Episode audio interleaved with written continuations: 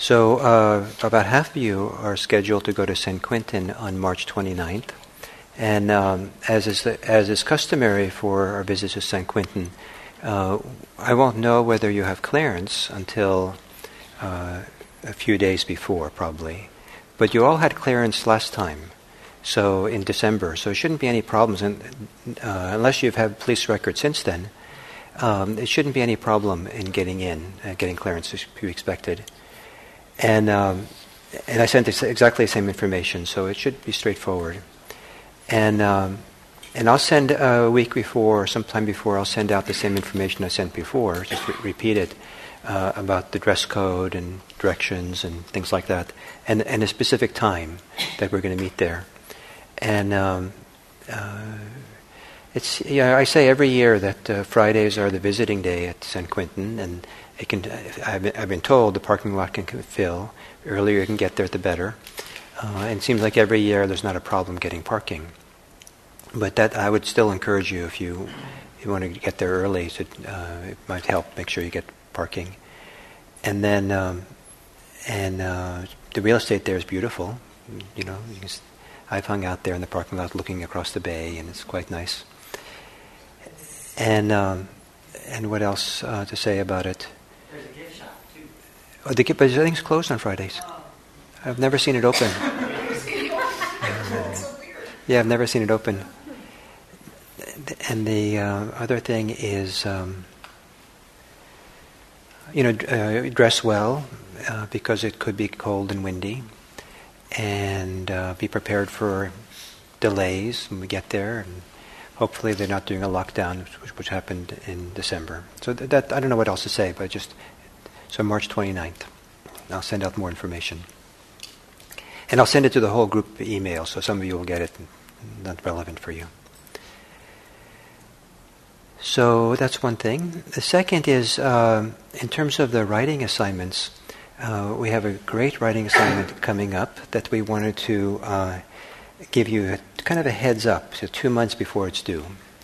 You did the religious history assignment, which is a very important thing to do for chaplains to kind of be familiar with, and that's a, kind of a writing assignment that's often good to redo periodically because our view of our religious history changes as as uh, time goes along what's important, what we emphasize. And so the, the next one, it's kind of in the same family, is to um, write a, a, uh, an essay on your personal dharmology, uh, theology, your personal religious point of view or orientation, understanding. Uh, so, for, you know, if you're a Buddhist, your your uh, you know your understanding of Buddhism that you operate under. So it, uh, don't go. T- I, we had I had one person some years ago who basically went to like it looked like she just went to a textbook and and you know she gave me like a 25 or 30 page essay on you know, what Buddhism is, and it read like kind of like a textbook, and maybe it was a useful exercise for her, but does, you don't have to go look it up textbook stuff. Uh, the idea is what's in your heart. You know what is what is the operating Buddhist understanding that you have that you're operating from. And even if it's not, turns out it's not really Buddhism, it's okay, it's yours. And so you want to hear what yours is, what you're operating. So, and you want to be able to reflect on that and see that and understand what, where you're coming from, and, and to be articulate about it, about it, to be accountable to it, to when you when you're asked to speak about it somehow, uh, to be able to be able to say it articulately, uh, to know, understand where you're coming from, to know how you differ maybe from your own tradition. What about cross referencing it with Buddhism, with traditional Buddhist teachings?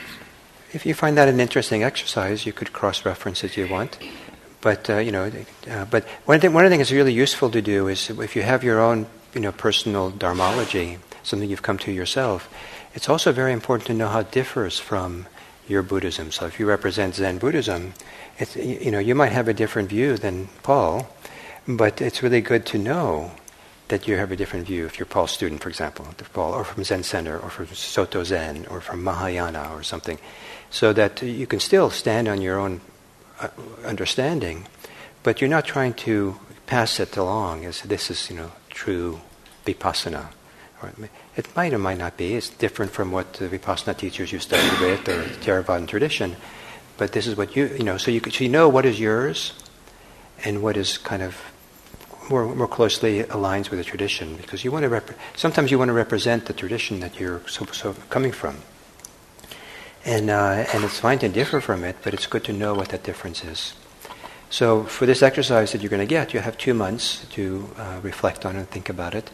Uh, you might want to try writing it a few times um, rather than wait until the last evening and just write something down, because it's actually a very important exercise, and uh, and and it would be great if your understanding changes, deepens, unfolds somehow uh, in the process of rewriting it a few times during these two months, um, and um, you might try try the experiment of writing it really quickly and uh, don't don't don't be too reflective about it. Kind of uninhibited. Just write. Uh, then you might another time try to do it really slow and careful and considered, and just different ways to look at it. And some point uh, next time that uh, maybe Jennifer opens up the website uh, for the. I just checked the website. So under the very top it says writing assignments. If you scroll through that on page four, is this assignment? And then um, in that explanation, there's also a link to a page with 10 other people's essays reflecting on their dharmology and theology, and specifically the topic of God. So at this juncture, I would at least read those essays. You know, it'll get you thinking. It, you don't have to do essays like that, but they're just things I read. I thought, oh, that's kind of like what we're aiming at. Yeah. So read those now. So, so that's a heads up. And then the third thing, and last thing for me, is that um, we received, faculty received uh, two emails from people in the class raising, I think, a very important uh, concern, issue, perspective on that's that's common in our society, and that is uh, uh, who is it that uh, uh, tends to dominate conversations?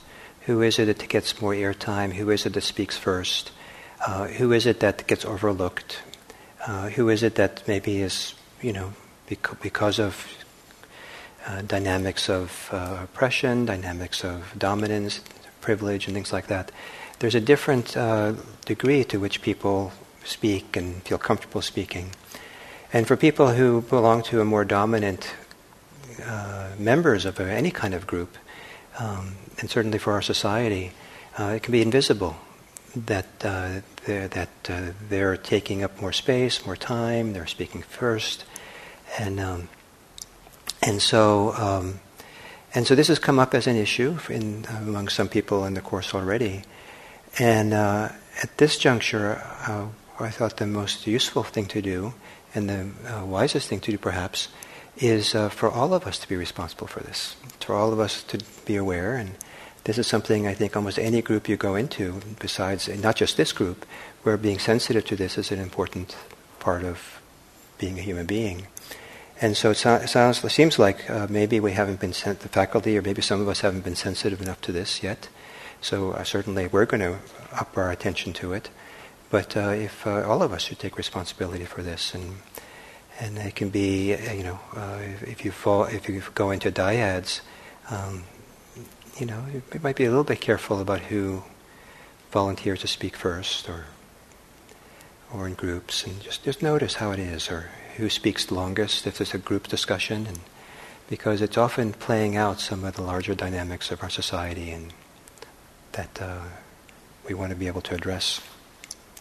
And then if uh, if uh, this this issue is still something that's of concern to some of you, then um, you're very welcome to come and talk to us, faculty, to me, uh, because it's something we'd like to hear and work with and and uh, address. And it's very, it's very, the, the, concern is very welcomed um, because it's such a common concern in our society, and the concern is often not so welcomed.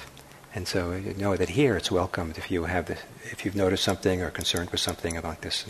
Let us know. Send us an email. Talk to us. Something. So hopefully that's uh, enough for now. And we intentionally, uh, in talking about what to do in these these requests to address this issue, we intentionally decided not to open it up for discussion um, because of a variety of reasons. But it's possible at some point that uh, that's be appropriate as well. And um, so that's what I'll say for now. So, is that um, adequate enough for everybody's point of view, or adequate enough that I'm not actually asking you to say anything?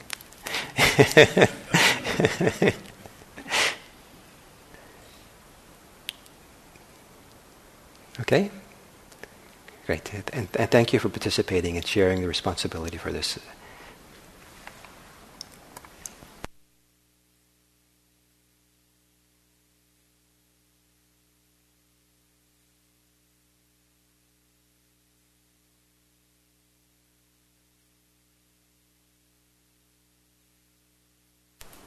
So the next session we're going to do is giving you a chance to be a chaplain. You know, so we'll do it in dyads, and um, you know, if you think about the first thing we talked about this morning, when we talked about patience, you know, in the different ways it comes up, and then you broke into dyads and you discussed with each other. You know? And then one of the things you can think about, well, what would it be? What would it have been like if I'd have had that discussion as a chaplain? You know, what would have changed? What would would have been my demeanor have been? How would I have listened? How would I have responded? Well, and then, and then the second thing we talked about was as your chaplaincy takes a toll how do you identify and address what that is for you? You know? And maybe between the two of those, so you'll be in dyads, and one it, won't be like it was before, a repeated question. It, it, each person will have the opportunity to just talk at length about what's coming up for them, and you can think about those two. You know, where, where do you find your resistance, your hesitancy? You know, which aspect of impatience comes up for you? Um, and then how does that, because then usually that kind of uh, resistance or friction also takes a toll that's asking for to be addressed too. And, and so you, you can explore that over the time. We, we have um, about an hour and a half, and here's what I thought we'd do. Each person would have about 15 minutes, and then just pause for a few minutes, and then the other person change roles. And then, after that, reflect back with each other. You know? What did you observe? What, what did how did the, how what did you notice when you were the chaplain? You know, how did you notice how the person was responding to what you were doing? How did you notice about your own internal activity? You know? Like if you think of a chaplain and you think of setting boundaries, skillful use of the self, empathetic listening, listening in a way and engaging in a way that supports the person and draws them out, you know? So, all these things to explore. And doing it with each other is an opportunity to explore. You know, you don't have to get it right. So, maybe at some point you want to intentionally say, well, what would it be like if I said, Looks like you're holding something back there. Is there something you're holding back? You know? I'm not, I'm, I don't, that's a for instance. I'm not saying say that. But maybe there'd be some way you would want to uh, notice okay, what is my strategy and what is it to go beyond it? Okay? So 15 minutes either way. And then time to reflect back and almost like coach each other. Well, when you asked me that question, I shut down. You know, I thought it was too intrusive. Or when you asked me that question, I really uh, realized I had a lot more to say. You know? Um, how did the chaplain? How, what was? What was? How did the chaplain? What was? How did they? What kind of impact did they have on you? Did they feel friendly and supportive?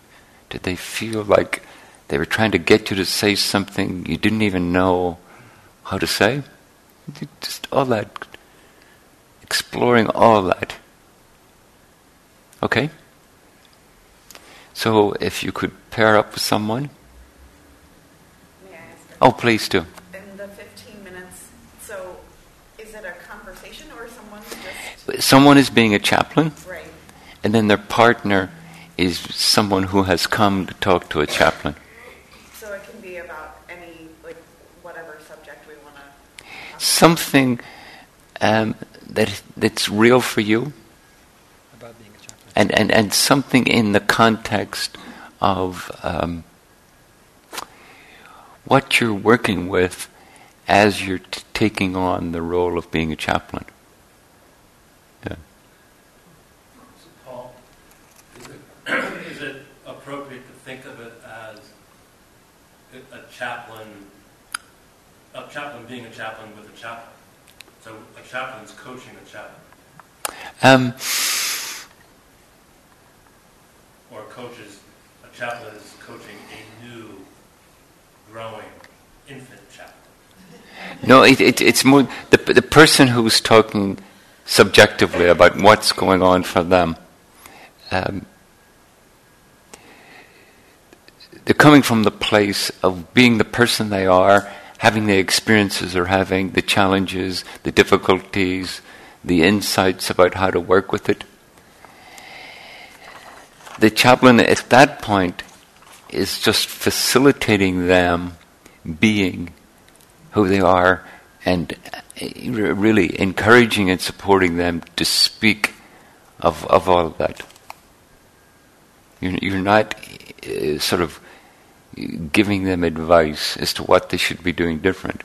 Then, afterwards, when you reflect together, you know, that, then after you've identified for each other, then you can share with each other. Hmm. Well, how would you have done that? You know, but that would be more as peers rather than trying to uh, be a chaplain advising someone as to how they should do things differently. So just a clarification, so when I'm the person talking, Yes. um, I should reflect on something that I'm struggling with as a chaplain rather than in my regular life. Like, you know, I'm not going to talk about my relationship with my brother as opposed to something that has more to do with chaplaincy. Exactly. Okay? So if you could pair up with someone and then you can spread yourselves out, you can go in there. We do one group of three. We do? Yeah, we do Joe left. Mm.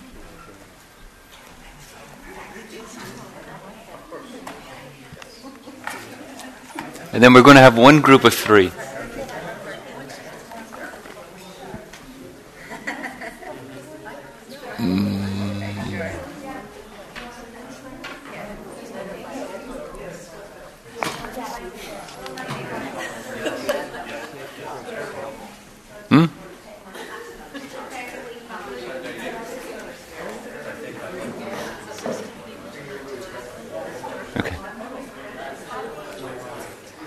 Gears.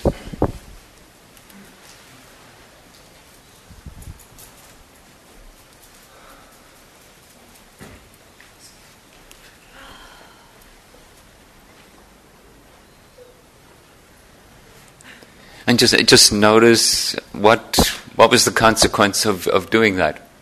Either being the chaplain or being the person talking. Like what's your state of mind now? Is it are you do you feel more open? Do you feel like certain issues have become more alive within you? Just what's going on?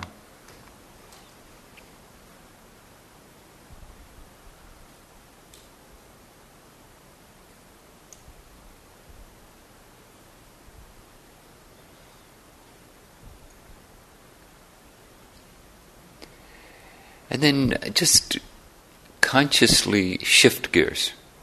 Okay? Now I'm going to be the chaplain. Now I'm going to be the one who's going to talk. What, what is the difference?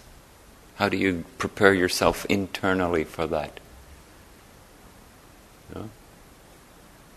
So even though you've opened up, as, as the person who was talking, even though you've opened something up, can you for now just let it be? Okay? That's that's an unfinished process, but for now I'm just going to let that sit just the way it is, and I'm going to shift into another role. Okay?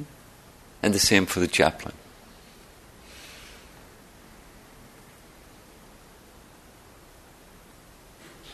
And then as you get ready to sit down, just think, okay, that's what I'm bringing.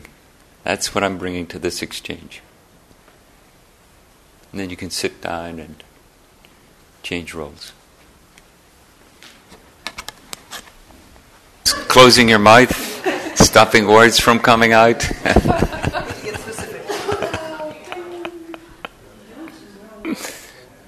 okay. Thank you. Um, so if you just stand up again, same thing, just let yourself go through a transition.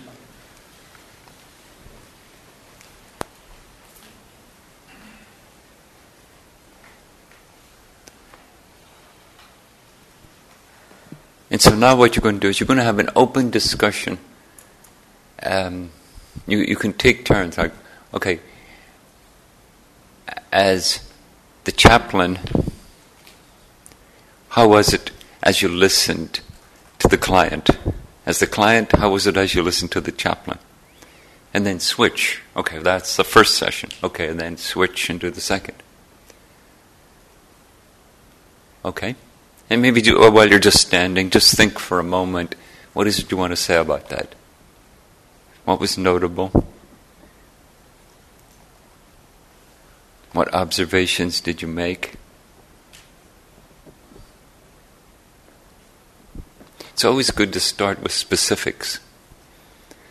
I heard you say this, and when you said this, the look on your face changed. No? Okay. And then, if you wish, you can say, so, and my conclusion was that your emotions were changing. Okay. So, if, if you can link some conclusion you have to a direct observation, that's very helpful.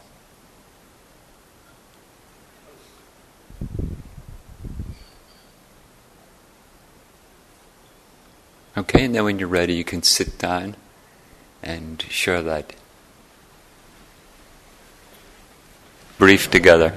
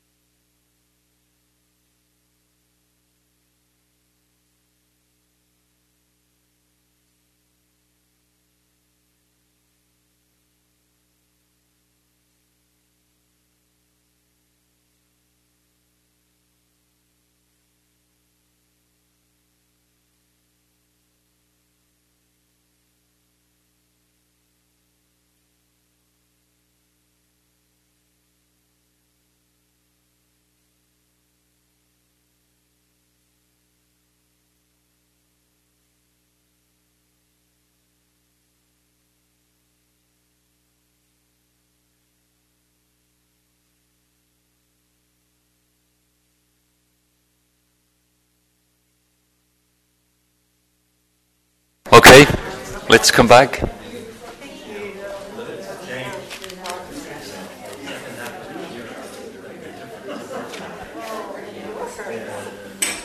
Okay, if you would end your conversation, please, and come back.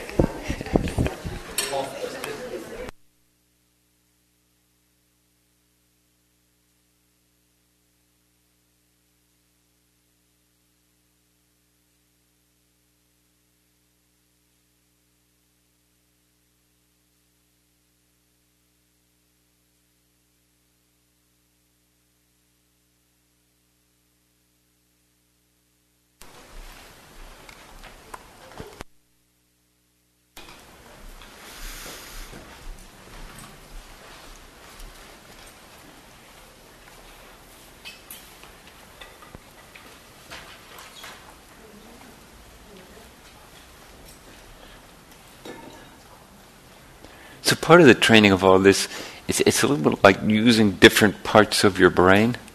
You know, you, you go into a certain mode. Okay, now I'm the client. Think like the client. Feel like the client. Okay, now I'm the chaplain. Think like the chaplain. Feel like the chaplain. Okay, now we're analyzing what just happened. You know, be an impartial observer. and in some ways, in many situations, that's how it is. You know, you, you move from role, and sometimes they're kind of you're in a dual role. Like I've heard Jennifer talking about being dealing with an emergency, and then turning around and noticing that the nurse was really upset. Okay, I'm not just taking care of this person; I'm taking care of this person. You know. I'm not just all focused on this dynamic, I'm also including this one. Um,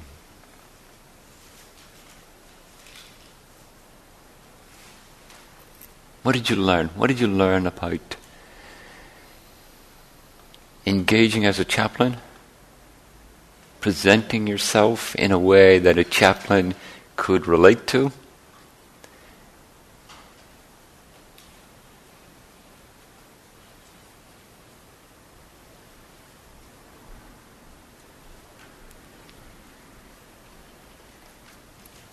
Thanks.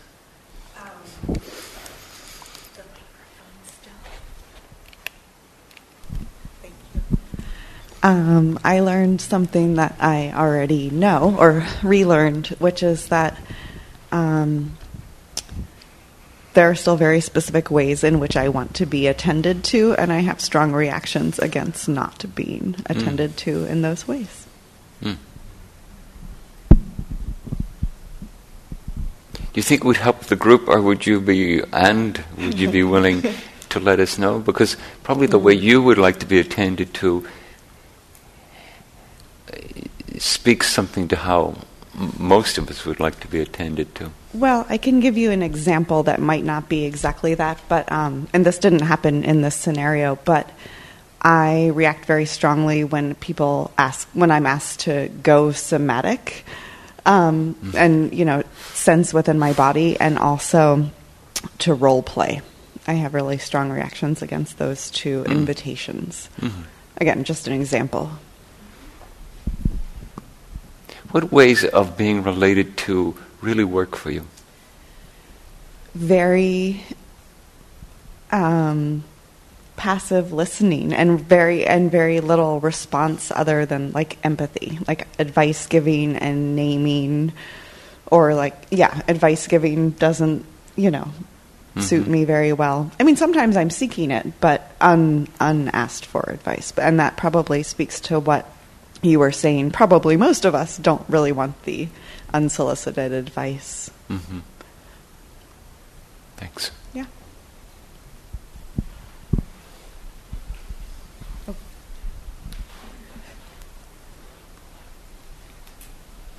there's definitely a form of intimacy um, as someone talking to a chaplain.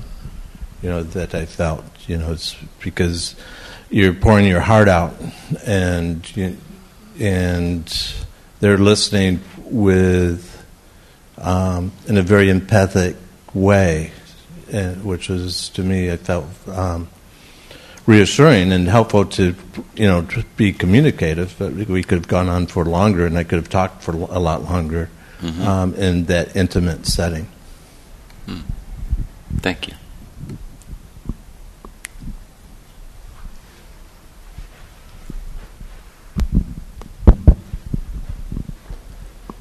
So I'm I'm very aware of the fact that trust had already been built between us, having gotten to know each other this year, so that there was no need to spend any time building trust. We had trust, hmm and it was because of that trust that the conversation could real we could really peel back the onion and and in my experience as both the chaplain and also the one speaking, I felt the peeling back of the onion with a deep level of trust um, right from the start. So I just have an awareness that I'm reflecting on some patients I've spent time with at the hospital and where you go in and there's no trust because they don't know you, so you have to build that and, and the What, difference what there. kind of cues were you picking up on that let you see, oh, the trust is here already? in this conversation to know that the trust was there? Yeah. Um, there were a couple references referring back to a conversation that we had had a couple of months ago hmm that then had a follow up to it, and now we were going a little bit deeper and peeling back the onion today. So there was reference back to. Remember when we had that conversation a, a couple of meetings ago? And it was, oh, yeah. So we've already broken the ice together. I'm, let's just pick it up where we left off. hmm That kind of a thing. Mm. And I think the other was, um, for me, there was c- very full presence. When I was the one talking, hmm uh, there was, I, I felt very full presence. I mean, my chaplain was with me and, and no one else.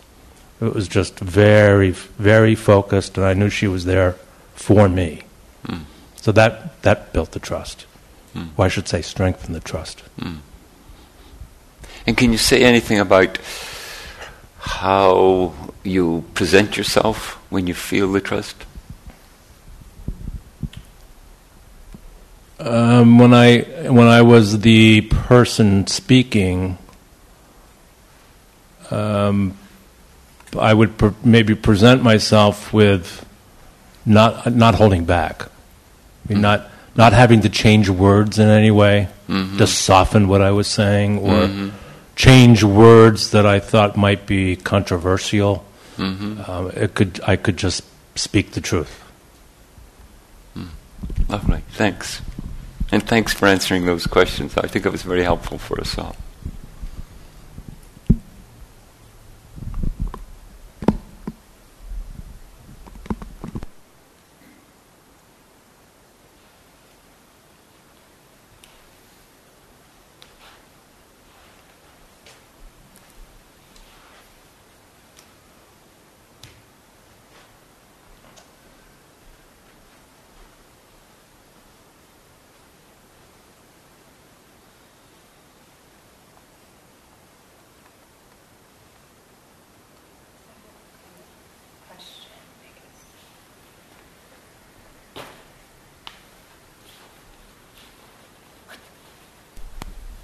Uh, in the exercise, one of the unique things that I found was that um, my partner and I we do chaplaincy work together, so we had background on each other, and um, I'm in kind of a senior position to her, so it was really nice to have her be my chaplain to like open up and kind of level that field. And the question that arose for me is that um, often with a chaplain, there's an assumption that this person is quite pious and quite knowledgeable about, you know, like if I'm a Buddhist chaplain, then I know all kinds of Buddhist stuff, right? And um, I wonder about like an, a skillful way to have that exercise with someone that you're providing chaplaincy with to level that playing field and bring yourself kind of down off that pedestal Mm. when it's appropriate. Oh, lovely question. Anyone got a response?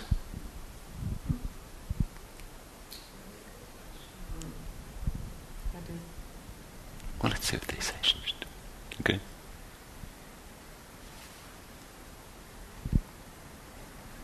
Or do you all prefer to just be look and act like you know everything. Is that your chosen strategy?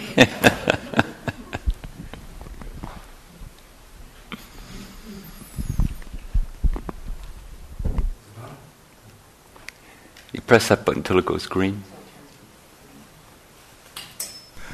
Yeah, y- y'all have given the response a number of times, and one of the things that uh, delights and amazes me the most about like the like in the trenches working of chaplaincy that I hear is that regardless of whatever faith, regardless of being a Christian minister or uh, a Muslim priest or whatever, um, that it's all about drawn out from the individual what their faith and belief is. Is that a direct answer? Like, in other Well, words, it- what do you do when someone projects onto you, oh, you must know everything and you're, you, you, you're so perfect and everything you do is so wise and compassionate. How do you get to be so wonderful? Ah, whoops. Uh, I get humble really quick with the simple reality that my my theology is just mine and it's very small. And you know, to begin with, uh, I have a Buddhist practice that I'm in love with, but I don't consider myself Buddhist. I consider myself interfaith. Um, all, all all rivers go to the sea. That's that's kind of in my bones, and um, and I could expound upon that, but it's it's it's much trickier uh, for others, I would imagine. Um, it works for me, and that's what counts. And so, what works for you? That gets you. Mm. But yeah, I don't. Mhm. I, wasn't qualified to answer that. Like, in, as somebody who has credentials, I would imagine. It's like a priest. How would a priest answer that? For instance, you know, um, I don't know. Okay. I missed the question Well, to you- some degree. That was it. Anyone else?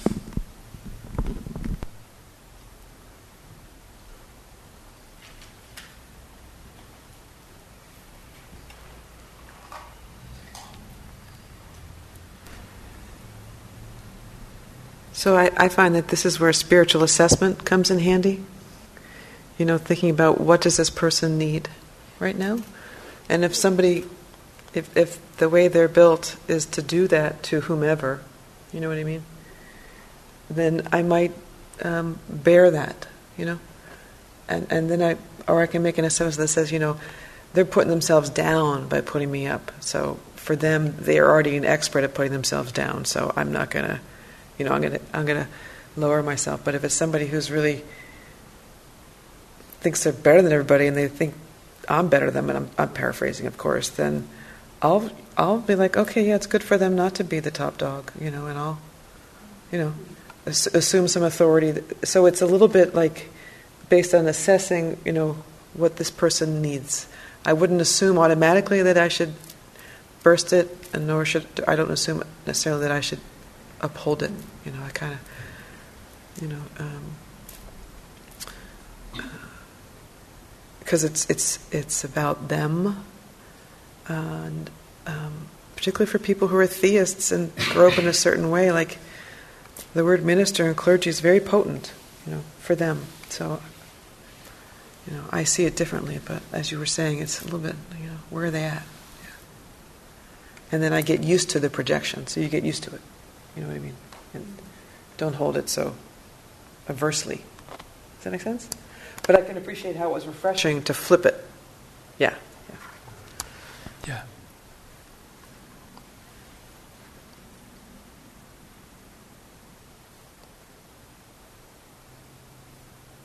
Yeah, Ajahn Chah said, if a student is leaning to the left, I say, lean to the right. If they're leaning to the right, I say, lean to the left. You know, it's like, it seems like they're putting themselves down a lot. Maybe encourage something else. And then what happens? You meet in the middle? You go kind of right yourself? Yeah. That middle way. Okay. Yeah. Cool. I've heard of that. Yeah.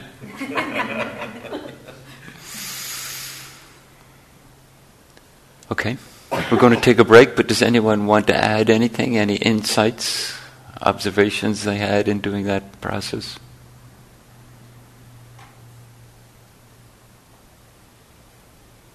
How was it when you debriefed with each other, trying to uh, identify exactly what had happened and what kind of responses?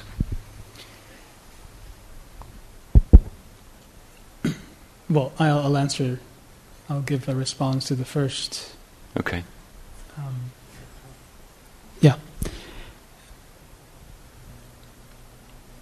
I think the the notion that we have to go out and help and do and fix something has to somehow soften to be able to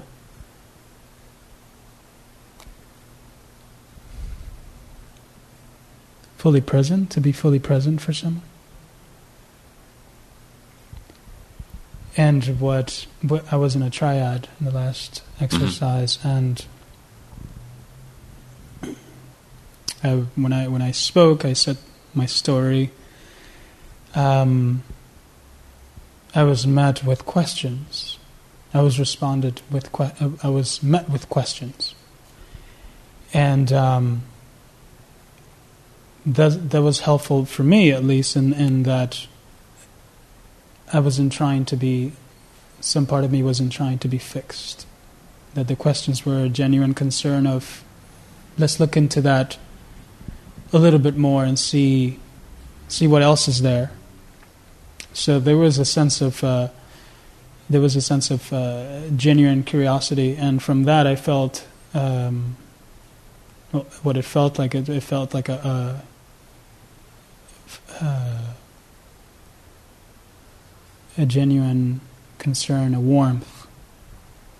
Um, I'm not trying to. I mean, I've been in the place where I'm trying to fix something about someone and I've also been in a place where I just listen and I feel useless at times.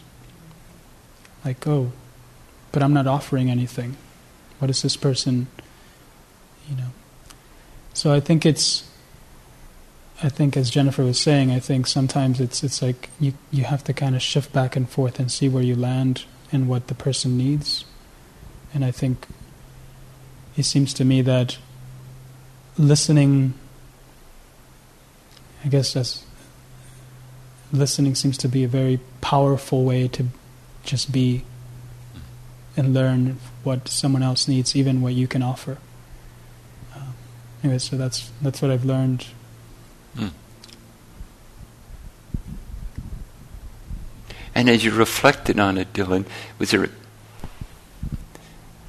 any insights about your own needs? or preferences.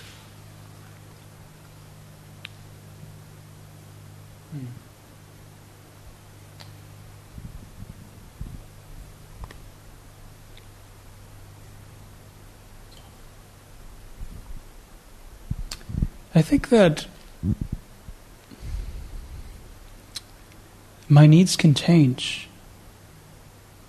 You know, I think that my preferences are very precarious. You know, they can be one thing. Um, even even during the duration of the 15 minutes, you know, they can they can seem to be firm, and this is what I this is exactly what I'm what I needed, and then I'm asked a question that shifts the way I, I was thinking a previous moment, and then I, ha, I and then um, I can think that my needs may be more um, I need a different kind of support.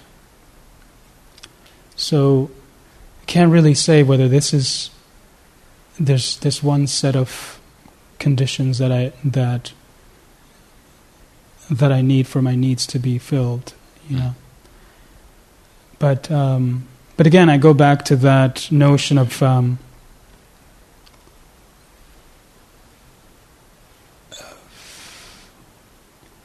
just holding space as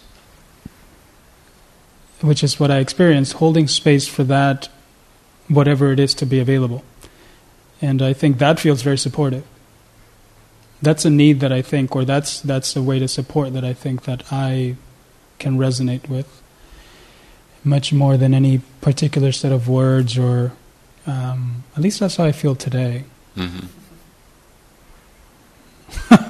yeah. Okay.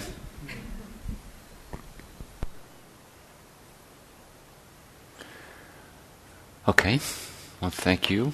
And we'll take a 15 minute break, and then we'll come back. Thank you.